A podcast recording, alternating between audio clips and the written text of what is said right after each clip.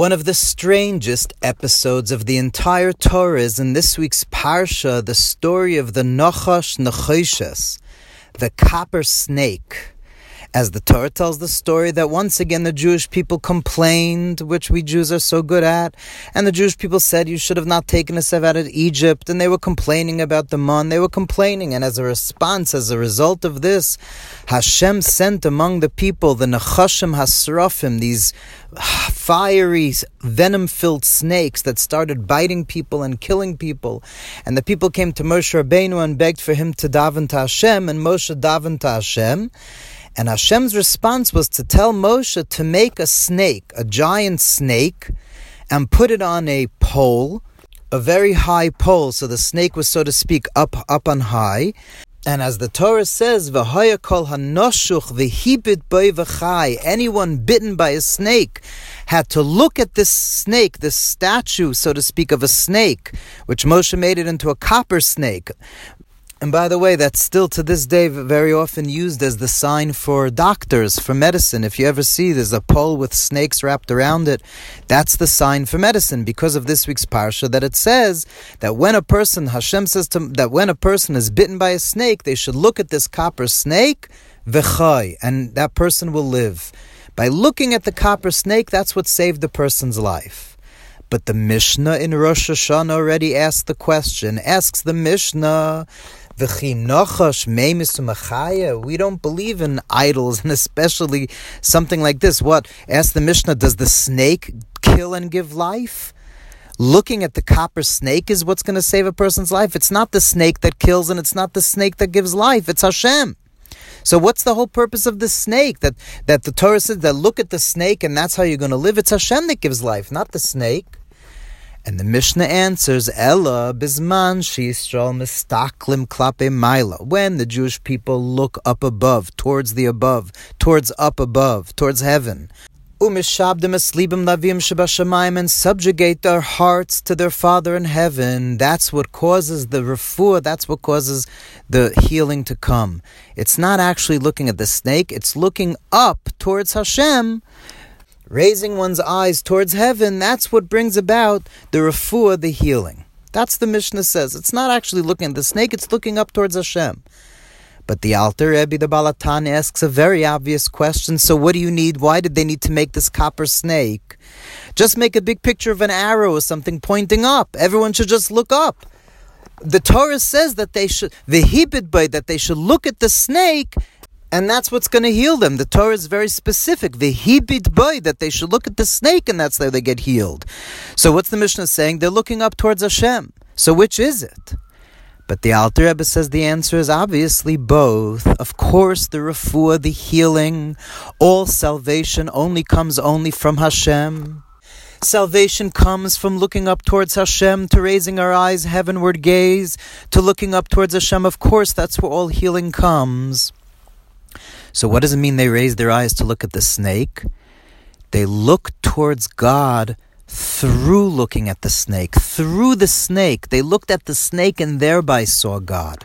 Yes, salvation and healing came from lifting up their eyes towards God, but it was through looking at the snake, through that looking at heaven.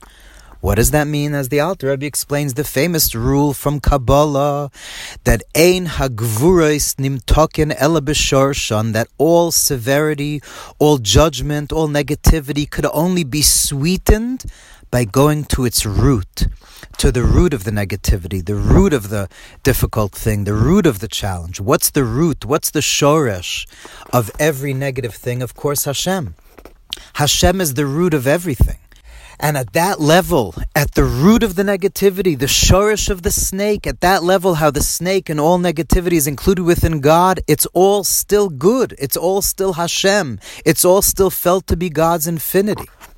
It's only when God's light descends here to this world and could take the form of what seems to us like negativity, like bad, like evil, like pain, like suffering, like sickness, Rahman al But in the root, In the root, it's all Hashem. Hashem is all there is, essentially.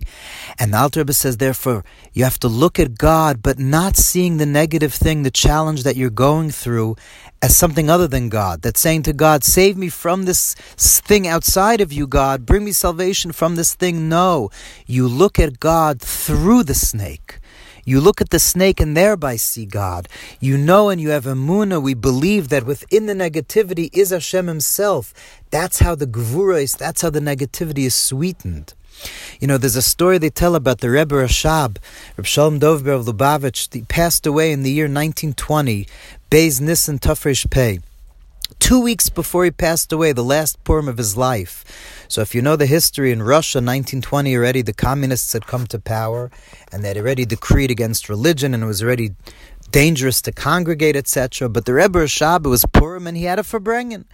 And so secretly, a lot of the Chassidim came to the Rebbe Rashab's house and they were Farbrengen quietly so that no one should hear.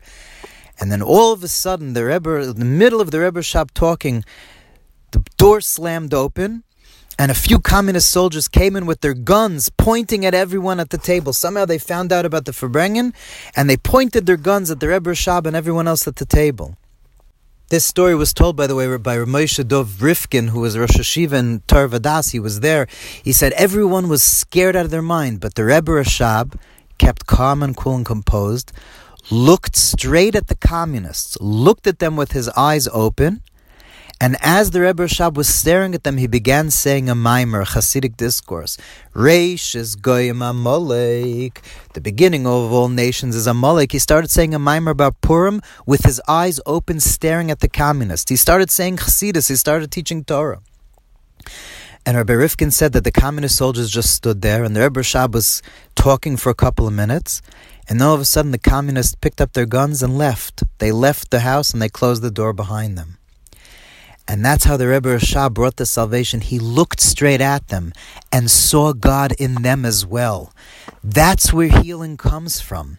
That's where salvation comes from. When somehow we take the hardest aspects of our life and believe that that's Hashem as well, to reveal that the darkness is God as much as the light, to sweeten all bitterness and all challenge from its source. And as the Zohar says, those that are able to turn bitterness into sweetness are the ones that are going to really earn the world to come, the coming of Mashiach. May we all manage, even in the difficult times in the darkness, to sweeten it by somehow knowing Enod Milvade, God is in this as well. And then we'll see that with the coming of Mashiach. Mashiach is the letters Yismach. We will then rejoice because then we will see that everything was always just Hashem. Good Shabbos.